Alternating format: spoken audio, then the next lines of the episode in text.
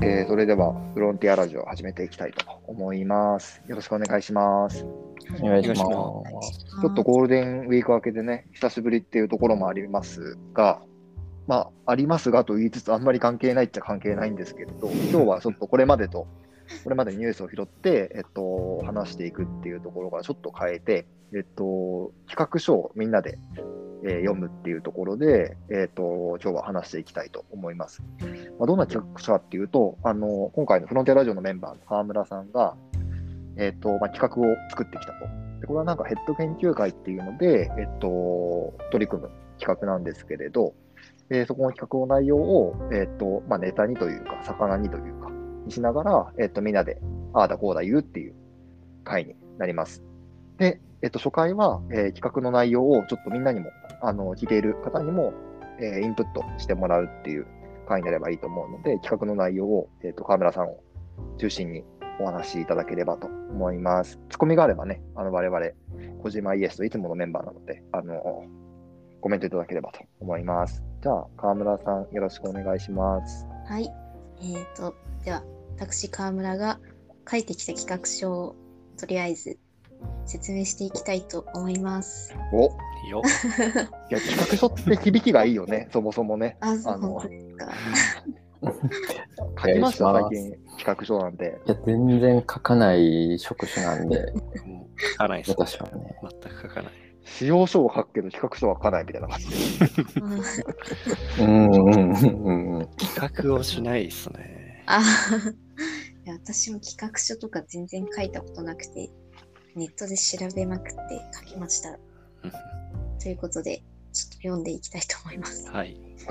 おいまず。き企画名が今だから語れる私の卒論っていうことで、うん企画概要としては、まずヘッドジャーナルという、まあ、記事を掲載するサイトでうん、過去卒業設計についてヘッド研究会の方々にインタビューを行うっていう記事を行ってきて、なんですけど、はいまあ、今回は卒業設計ではなく卒業卒業論文をネタにしてインタビューを行ってみようかなっていうところがあって、うんうん今回は今だから語れる私の卒論ということで先輩たちに卒論の経験談を伺っていこうというそういう企画になっています。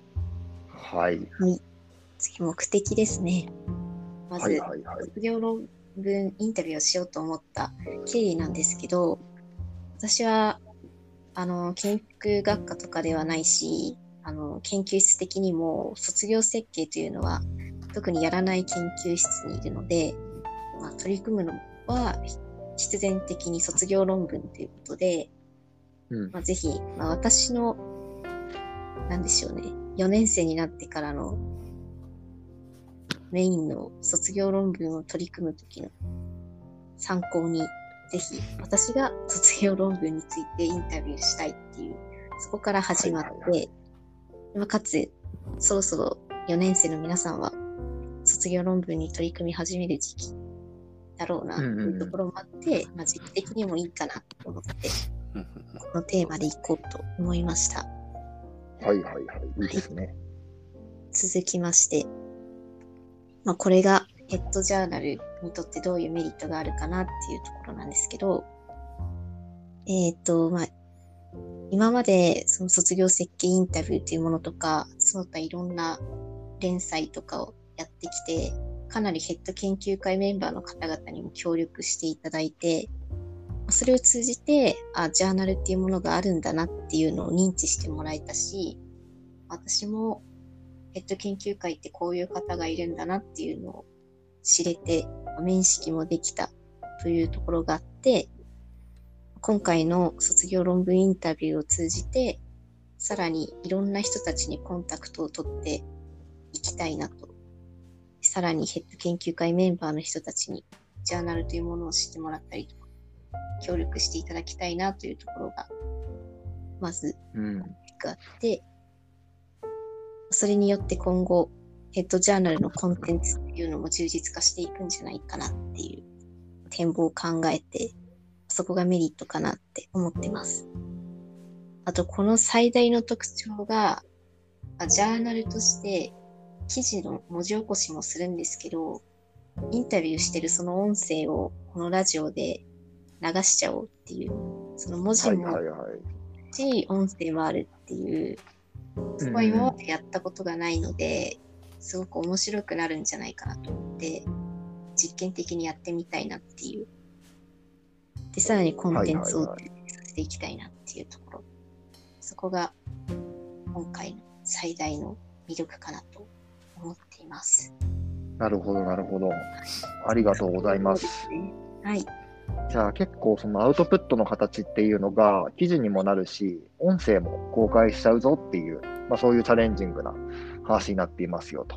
はい。っていうことで、えっと、まあね、あの、なんかヘッドジャーナルにとってとか、このラジオにとってみたいな話はあるんですけれども、まあ、今回ね、せっかくなので、我々多分みんな、家氏も小島も論文を書いたことがあるうん。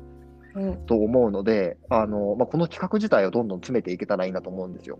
はいはいはい。っていうので、なんかあの質問事項が書いてあると思うんですけど、この質問聞かれたら、なんか企画盛り上がるなみたいなところを、あのお話できたらすごくいいんじゃないかなみたいなのを、うんうんうんああ、ぜひよろしくお願いします。うん、思ってましたね。どうですか、ちょっと、今回もね、この、まあ、第2回続くわけなんですけど、その第2回何を話すかみたいなことを決めたらいいなっていう感じで今うん話してるので、なんか逆にこんなこと話したいとかありますか？これ、自分が仮にインタビューされる側だったら、ちょっとあんまり聞かれたくない派ですね、わ 私は。ああ、わかる。いや。なんというかもう、社会人になって、えまあ、なんだろう、ちょっと視点が広がったりとか、いや、よくあんなので卒業できたな、もっとなんか、切り口をなんか鋭くしたりとか、アプローチをちょっと良くしたりとか、なんかもうそういう、なんですかね、まあ今だから思えるかもしれないけど、なんかそういうちょっと後悔が半分みたいなうんのがあるので。めちゃめちゃわかるなぁなんだろう。自分も含めてちょっと、ちょっと語るのは躊躇しちゃう派ですね。ああ、そういうなん。か、穴があったら逃げたいよね、隠れたいやつだよ。うん、それですね。うん。完全にそうっすよね。あ、同じくですか？うん、いい思い出の人いいるのかね、逆に。あでも賞取った人とかね。ああ、ああそうだね。認められたりしたら結構、自信満々に話せる人もいるかもしれないですね。あ、なるほど。苦い思い出系なんですね。あでも結構、そういう人たくさんいると思うんだよね。あのうんインタビューする人も、ま今今だからこそ、すごい人たちたくさんいると思うんですけど、はいはい。結構苦労してた気がするからね。あどあ、これ結構個人的なあれかもしれないですけど、卒業論文ってもう人生で初めて書く論文じゃないですか。うん。だからもう本当に体裁とかを学ぶ、はじ初めてこう学ぶタイミングで、な論文を書きつつ、書き方も同時に学んでるみたいな状態なんで、うん、なんというか、まあ、あの、どうしようもない論文が出てくるのもしょうがないです。どうしようもないとか言っちゃ、ちょっと。いやいや、それは言い過ぎでしょ、それは。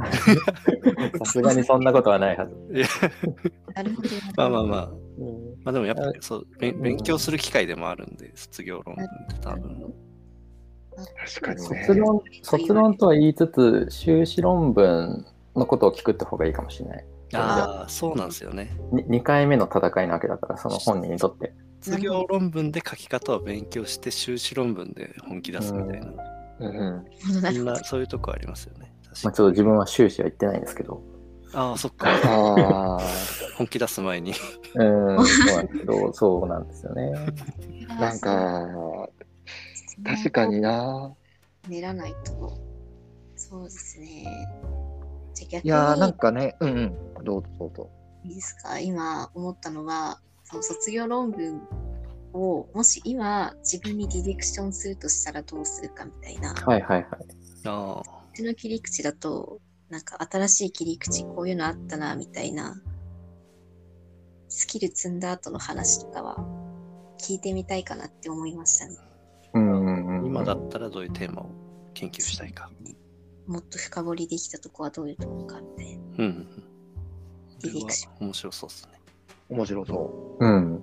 いいっすね。それはかなりありだと思う。おーう。ちょっとお時間がね、あのまだ10分ぐらいにすでになってきたので、えっと、ちょっと一回ここで切りまして、えっと次もこの延長線上でお話できたらなとはい。思います。じゃあ、それでは一旦お別れですね。ありがとうございました。ありがとうございました。